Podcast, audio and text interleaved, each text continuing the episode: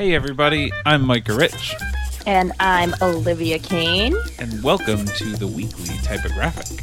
a podcast where we discuss our favorite type and design news from the week. Hello, Olivia. Hey, Micah. That was my movie announcer voice. I like it. I always like the SNL announcer who does the opening credits. And we have Micah Rich. That is great. That's Gotta a good make that a impression. That's really good. We have kind of an interesting week here in front of us. Yeah, I'm really enjoying the variety of articles we have this week to talk about uh, that have been in the newsletter. We're going to be talking a little bit about our upcoming workshop with Alanna, which will be happening tomorrow when this podcast comes Yeah. out. And uh, what's the nerd alert this week? Well, you were forcing me to do a nerd alert again, and this time I tried to be more prepared than just making you ask questions of me like last week. So it's a topic that I am actually very interested in, and I might have mentioned at one point on the podcast that I like briefly went to school for this topic. Is that's how interested I am, and so we're calling it the look of luxury brands, bags, and breaking the rules, which was a genius. That was that was all you. That was great. Um, and so It might have been stuff oh, too. oh yeah, but, that's fair. you know, Steph has a great mind for this kind of stuff. We were we were brainstorming last night. But the point of that is talking about how the rules for designing a luxury brand or something that you want to feel like luxury are often very counterintuitive from the way that we design most other products. And so I thought, well, you thought maybe I could share some of my thoughts and and learning on the anti-rules of luxury marketing for brands. I think it's just super interesting.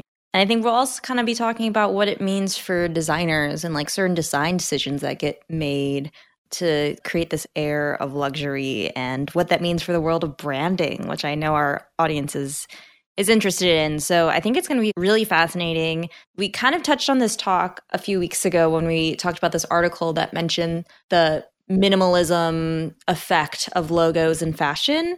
It was a Mm. little bit of an argument for that, which you rarely hear. And I think that springboarded us to be like, this is an interesting conversation because it lives beyond the world of logos. But the logo is actually like a manifestation of how we see luxury when we're just like walking down the street. Because people might not even know what Balenciaga looks like, but maybe we'll see the storefront and can imagine what that would be. So I don't know. I don't want to get too into it, but I'm really excited about your perspective. Yeah, I think that'll be fun.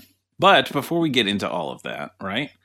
We have a workshop coming up. When this comes out, it'll be happening tomorrow, like you said. Bettering your lettering with the wonderful and very talented Alanna Flowers, whose birthday is this week. And it's going to be really cool. It's centered around learning digital lettering on the iPad. I think maybe one or two people have felt like, "Oh, well, I don't know, I don't know about that iPad part." But I think what's really beautiful is that it's going to be an excuse to learn lettering basics and like the terminology behind it Mhm. and techniques that you can apply to whatever medium you are using. And we have had many discussions about the differences and similarities of lettering and type design and how much interesting and creative crossover there is there. And so I'm really excited for kind of our first workshop in the lettering sphere of that Venn diagram. And I just know Alanna's such a good teacher and she's so friendly and approachable that I just know that it's going to be really fun. So I'm psyched. I'm really excited. Mike and I will be there this weekend with Alanna. I might even be working on a lettering piece alongside everyone because it's like a kind of like letter with me sort of Yeah. workshop. So everyone that joins is going to have like finished pieces if they have, you know, an iPad or a tablet. So I'm really looking forward to kind of practicing those skills. It's going to be fun. And we always try to mention too that if you can't make the timing, it's this weekend 12 to 1:30 Eastern time and if you can't make that timing live, you still get the recording if you buy a ticket, and I think the recording is going to be just as valuable as the live experience. So keep that in mind. Totally. All right. First uh, news link of the day comes from It's Nice That. It's titled When in Doubt, Simplify. Mark Bloom on his latest release and launching CoType Foundry. So I sent this along so we could put it in the newsletter. First of all, I was just kind of taken aback from the really beautiful cover art for it. It's an image of Mark Bloom's typeface Betatron and it's just kind of like a new take on the sci-fi mm. aesthetic and it's like sci-fi aesthetic but like super pared down simplified pretty modular in a way with some really creative letter forms. So check out that typeface in the article. It's actually free which i think is great. So i believe it's under the creative commons license. So go ahead and grab that if you're interested. But in general the whole article kind of talks about his path as a designer He's basically been in the design industry for decades and started off as a junior designer at a company, then slowly created his own studio, and then was kind of battling the struggle of having a foundry and a studio.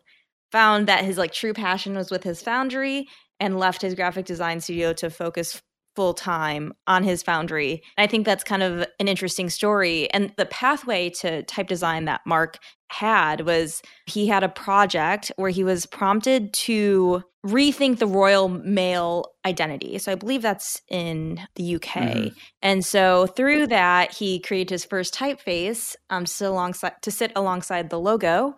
And like I just love that idea of being a designer being like, oh, I need to create my own typeface for this, and then suddenly falling in love with something. And I feel like it's just an interesting pathway, and I think probably gives him a unique perspective in the type design world. Yeah, and the work is super professional. This particular font that that kind of kicks off the article is very interesting. It describes it as sort of being inspired by sci-fi movies and i think that's an interesting differentiation than just the category of sci-fi because i can totally see this being like you know, we've talked once or twice about like the UI of science fiction movies, like designers who fake UIs in movies. And I can totally see this being in some Tom Cruise science fiction movie on like the computer screen that's floating in front of his hands or something. Totally. I mean, I rarely see The Matrix being quoted as inspiration for sci-fi lettering because The Matrix is like fairly new. It came out in the year 2000, I think. New, uh, fairly what? new in the sci-fi it's. Like 20 years ago, man. It's newer than like the 80s sci-fi, you know, zeitgeist or whatever. So for me, that feels like an interesting inspiration, and I can definitely see the correlation here. And because this feels like such a different sci-fi typeface than what I've seen before. Yeah. And worth mentioning, like you had said, it's the Creative Commons license, which is definitely interesting. We should at some point probably do a nerd alert about that because that was actually what the league started with until we discovered the open font license. Mm-hmm. So, you know, you are free to use this personally and commercially and copy and redistribute it basically in any medium that you need. You just have to give credit and link back, and you can't change it or make a new version based on it. Good to know. I like that. One of my favorite new font finds, maybe from this last half of mm. the year. So very fun, especially the numerals. I've just been scrolling through the page and landed there. Oof, very cool. Micah, our next article is from Nan, and it is the tragicomedy of digital fonts. I love the word tragicomedy. Nan sounds like you're talking about like Nana, like your grandma. Do we say N A N? I have no idea. This is one of those computer things that I'm like, you know, I know what it's referencing, but I don't know how to say it out loud. It's written by oh gosh, Frank Adebiaye. Also difficult. I need to talk to Frank and find the pronunciation. That is my best attempt. Well, Mike and I were both like, "Whoa, this is actually pretty difficult to read in the type that it's typeset in." We both had those feelings, so I'm getting that out of the way. That might be tough for some people. Once you move past that, though, I actually like really fell in love with this article mm. more so than I even imagined. I think you rarely get people kind of taking a critical look at the recent history of type design. So, thinking about the history of web fonts and thinking about the creation of Arial, thinking about how I love this point they make when they talk about Gotham that even though Gotham exploded in popularity, they missed the web font explosion. Hmm. That's why you actually don't see Gotham on the web so much, and instead you see Montserrat. Yeah. And that was a really interesting observation. They talk a little bit about NFTs. They talk about a little bit, they do a nice comparison of Arial versus Helvetica, which I always love looking at those fine details. And they talk about the creation of Google fonts and very popular typefaces on the web like Noto and Open Sans and Roboto and a little bit of that history there. And so I just, I rarely come across articles like this. I was intrigued and just had a good time reading it, to be honest. There's a couple interesting quotes in here. I have to admit, you know, I haven't entirely processed this article completely. Uh, there's there's a lot to it, um, but I think I think maybe you had mentioned the quote here that that once digital type is mostly theatrical. With variable fonts, mm. they're more animated. They're bound to either shout or aptly talk and whisper. I think that's a really interesting perspective on what's going on in type at the moment. Yeah. Yeah. I feel like they definitely have their finger on the pulse, kind of talking about what's in front of us and what's coming in the future. They also mentioned this Adobe Max keynote from Monotype. Monotype did this keynote at Adobe Max. And they were going through trends and then through that they created they called this trend oh no nouveau. And so it was basically applauding the work that james edmondson is doing at oh no and calling it like a trend and shouting it out with its own slide. But then there's like the weird irony of monotype is like the big commercial giant. Oh no stands for Indie Foundries. They helped create future fonts. I really do think James Edmondson is really trying to support indie foundries that don't get eaten up by mm. monotype. It was like a very unexpected contrast. I think it's funny that they mentioned it. And it's just like, was that a heartfelt decision by someone behind the scenes? Or like, it's kind of weird to think if that was like anything strategized, or is it something acknowledging that maybe we can't create the deep imaginative typefaces from Oh No. Uh, so I guess let's highlight them instead. Interesting. But yeah, it's a tragic comedy. It's like it's it's just like very funny observations that are going on that are kind of passing us by. There was also a reference in here. I don't want to talk about it too much because I haven't quite explored it yet, but uh, you mentioned it, the nftype.art and mm. I do not understand NFTs well enough. I've been trying to understand it. They make no sense to me. And this like NFT in the type realm is very weird and interesting that at some point we have to explore, but I don't even know where to start. Yeah, agreed. But also agreed. yeah, right. Like in everything you over winter break, maybe we'll research it and try to figure something out to talk to people about. I don't know. Yeah, exactly. I mean, in general, I think it's like I'm all for people taking a look at things happening in the industry with a kind of, you know, critical eye, but also like a sense of humor throughout the whole thing. And so definitely enjoyed this. Go check it out. I think it'll kind of maybe illuminate some histories that you actually haven't heard about before, too. Mm. So worth it. All right, next up, we have Brick Font by Craig Ward. What do you think about this, Olivia? Oh my God. I think it's really interesting. But also because I've done a similar project. Craig Ward. Yeah, I did a similar project in college and it was very illuminating for me about type design. But let me tell you about the project. So, creative director, designer, author Craig Ward. I think Craig Ward's like a pretty big deal in the industry. I don't know much about him, to be completely honest, but definitely someone of note. Has made an intricate typography series made of Lego bricks and he's dubbed it Brick Font. And it's really an exploration of the limitations of typeface design and the modularity of what can you create only using a specific set of parts and how do you build a system using these limitations. And I'm just pretty interested in that. I remember in college, I like recreated a Frederick Goudy typeface, but only used one centimeter cubes, like the teacher's learning cubes when you learn about math. You have like tiny centimeter cubes. And I just like glued a bunch together and it all looked like alias type, except that it was like physical. It was like three inches high and like one centimeter deep. And it was like really colorful. And in general, I think it's a way to teach yourself about modularity in fonts and how to think about how to make fonts out of small components and similar to how pixel fonts used to work too. You know, you have a set parameters. And I think in a way, it allows you to think about how to use those parameters creatively and with some imagination because you have limitations and restraints on your exploration. That's such a good art school mentality. That is maybe one of the few things that I agree with from art school. Mm, I know you love some good limitations to allow you to like breed imagination. Yeah. What do you think? I think there's some really just fun type in here that I never would have thought you can make with Legos. Yeah, you know, honestly, the variety is very impressive.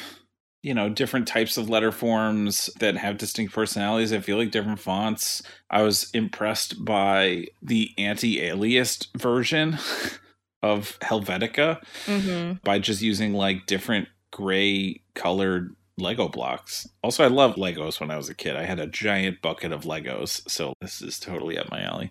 But it's it's very it's very impressive. Sometimes stuff like this, I'm just like, what is this for? Is this just to do cool stuff for fun? Well, he says, I guess, in one of his Instagram posts that part of the idea behind this project is to create modular typefaces. And then he'll sell the templates for these typefaces as downloadable PDFs through like an Etsy store. And then I think like you could kind of create your own type with the templates hmm. is the idea. But overall, pretty fun. I also think it, it allows us I think like so many people that don't know about type design or like super beginner think that type design is like all about the outline of your letter forms. Uh. And this shows a different way to think about type really being the form, the interaction of negative and positive space and it makes you rethink what your outlines can be because you don't have control about the outline of a Lego brick, but you can control how you build the form with the Legos instead. That's very on point. Well put, my friend. Thanks. I just like really enjoyed all the articles this week and just very humbled that we could chat about them. but now I'm very excited to turn the mic over to you, Micah Rich. Oh, I don't like that phrase, turn the mic over. Oh, yes. I'm still going to make you participate. Don't worry. You're better at this than I am. But I mean, I'll still be here with you. Well, so we included a link this week that we sort of found to get the conversation flowing, which I actually thought was was a pretty interesting article titled "Here's the only good pricing strategy for luxury brands." It was written a year ago. Okay, where do we start? Let's start at the beginning. You kind of try to encourage me to come up with a handful of bullet points. And I've always sort of been fascinated by how different luxury branding has felt. And I think I have inherently tried to incorporate some of these ideas without explicitly knowing them into a lot of my own branding work early in my design career, including things like the league that I only recently started trying to research and understand the actual reasoning behind what these things are and why they work and like why I design that way. And so I think the big question about luxury as a differentiation design, like what makes luxury luxury? How are we differentiating luxury from a normal brand design, like a, a, product that you find in Target or even something that is like very expensive and high end versus luxury? And I think there are actually a handful of points to differentiate. And a lot of this, to be fair, is coming from a really amazing book that I acquired a couple years ago called The Luxury Strategy Break the Rules of Marketing to Build Luxury Brands, I think is the subtitle, something like that. So there's a handful of things that I think make luxury kind of unique. It's there's an overarching idea that luxury is a thing that you desire to make yourself appear higher status. Okay. I think that is basically always true. And one of the first points that makes something luxury versus just expensive or premium is that the, you actually can't compare a luxury brand to anything else. When you want to buy a Lamborghini, you're not thinking, what's a better purchase? Do I go for the Lamborghini or do I go for the Aston Martin? Mm-hmm. Those particular brands have different feelings behind them. They have different qualities to what those things are. And so you just can't compare it to anything else. You're buying a luxury thing for the brand and to make it visible that you can buy from that brand. So a lot of it is wrapped up in like the story behind the brand. And that is part of what makes something incomparable. So part of that differentiation is like premium is high priced and might show the world that you can afford an expensive thing. But luxury is like this symbol of status where like money doesn't matter and you're buying it to be a part of that club. So we know luxury brands in fashion, and you're giving examples in cars, but is like a premium brand or a premium purchase something that still feels accessible to people? Yeah, in a sense. A point of differentiation here is that like something that is premium kind of still has to be justified the cost versus what you're getting. Okay. If you want to buy something that's expensive, you're still comparing it to something else and being like, is it worth the money that I'm spending on this? For example, when you buy a Casper mattress, I wouldn't say Casper is a luxury Mm. brand, but they sell expensive mattresses. Right. And you could still potentially compare them to other thousand plus dollar mattresses, but they're not like the $10,000 mattress, or they're not the brand that has a big equity in their heritage. Yeah. That's a really cool example because you're still thinking like, yeah, I'm willing to pay the price because I think the price is justified by how good that mattress is, but I'm still thinking like, should I pay, you know, a thousand dollars for this mattress or like eight hundred dollars mm-hmm. for this other mattress? So that differentiates it as a premium product, but not luxury. I don't even know if there is luxury mattresses that exist. I don't even know. I found out about a luxury baseball hat that they wear on Succession the other day, Oh. and it's a $500 baseball hat. And it's so interesting. I noticed the baseball hats on Succession the other day. You got me into Succession, and I've been watching as the new season comes out.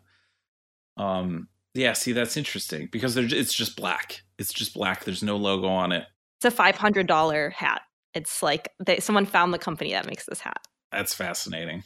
Okay, so let me get to point number two, which I think is kind of interesting and brings it into a whole new sphere, which is that luxury products are flawed, and you love the product for the flaws, and almost in despite of the flaws.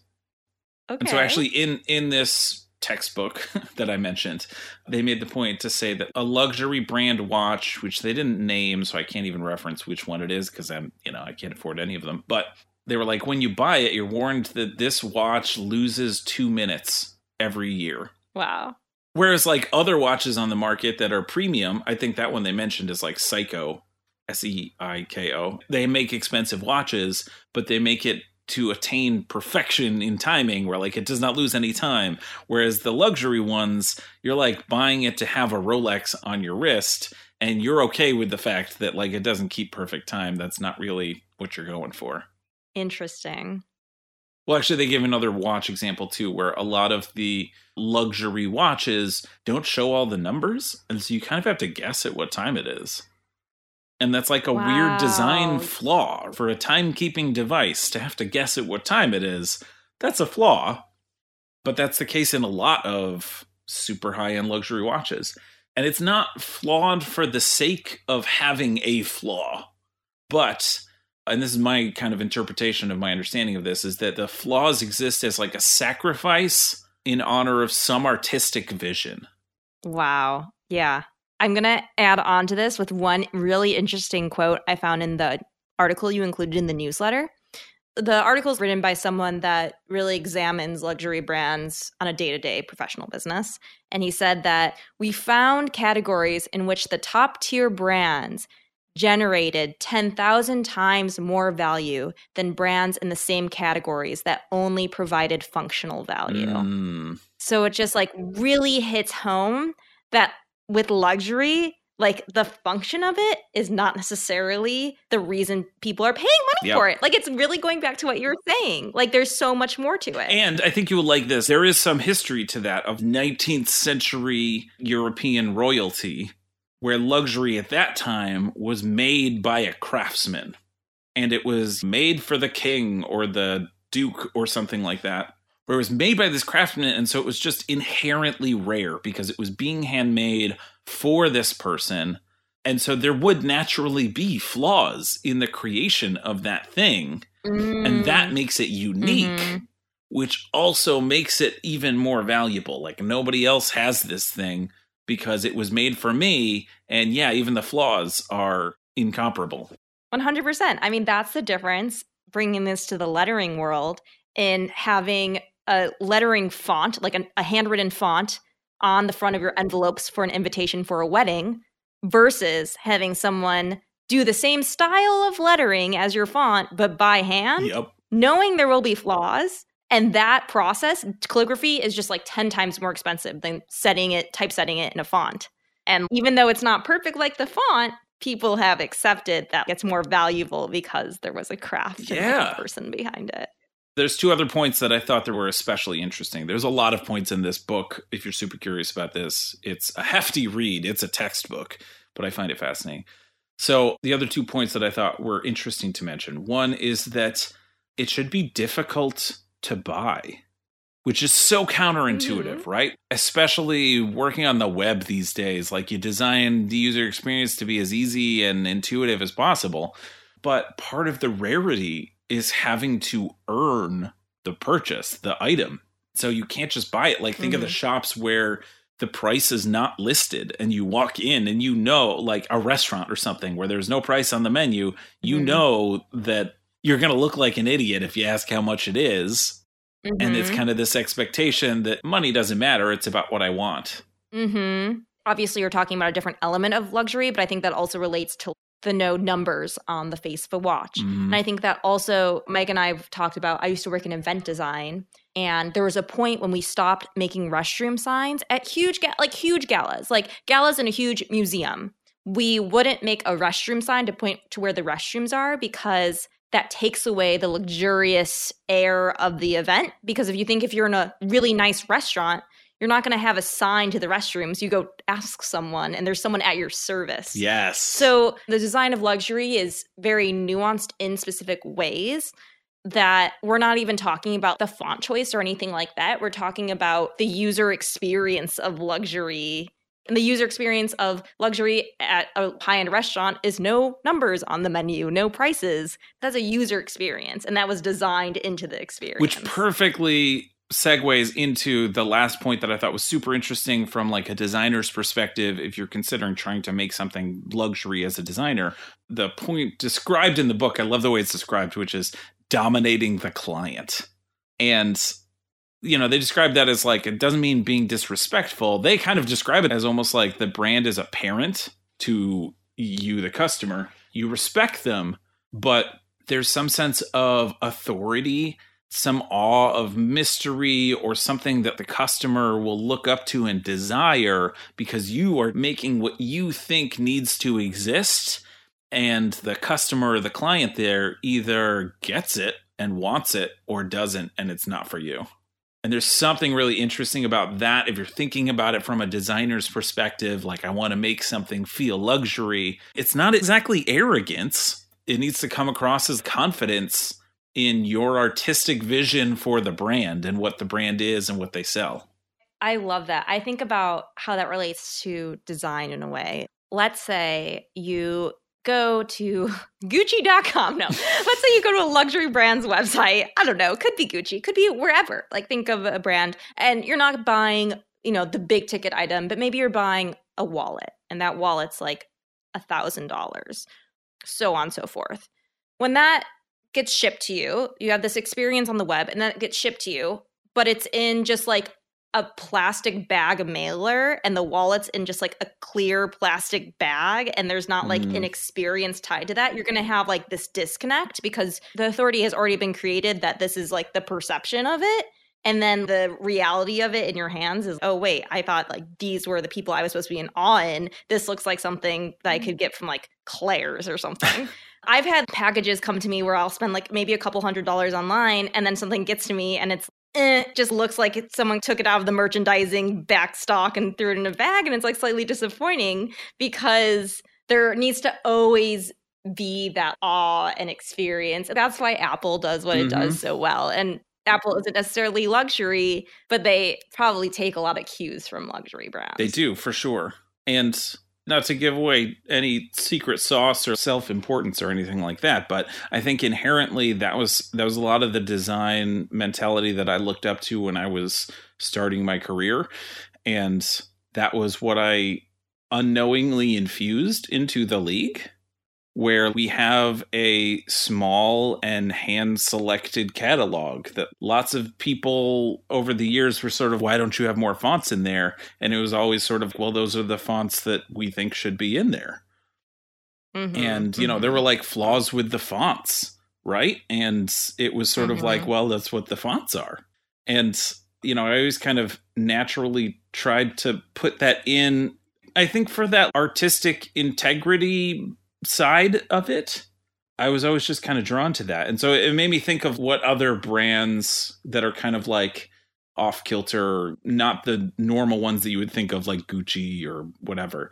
And the first one that I thought of was like Starbucks, which we mentioned, I think. Mm. But really, you know, you are comparing when you're buying Starbucks, like, is this the coffee that I want to be paying $7 for versus the indie shop down the street or something, you know? And so that comparison almost makes you realize that while they're taking a lot of cues from luxury, and they, they certainly try to build in a lot of backstory and get to that luxury status, it's still capped at premium rather than luxury. Yeah. But then the next one that occurred to me is something that you showed me that I have been lusting after for the last few months, which is Last Crumb Cookies. Mm-hmm. And if you don't know this brand, it's Olivia's fault that I follow them. And it's like some advertising firm that started it, right? What's the story there? It was the branding stu- the one of the branding studio members, I think it's called Truffle, is like the co-founder of the cookie company. And so it's this absurd decadent cookie company where they have a limited amount that they make every week and they like drop it at a certain time and you have to get there 1st mm-hmm. to get them. They're absurdly it's like $11 a cookie or something like that.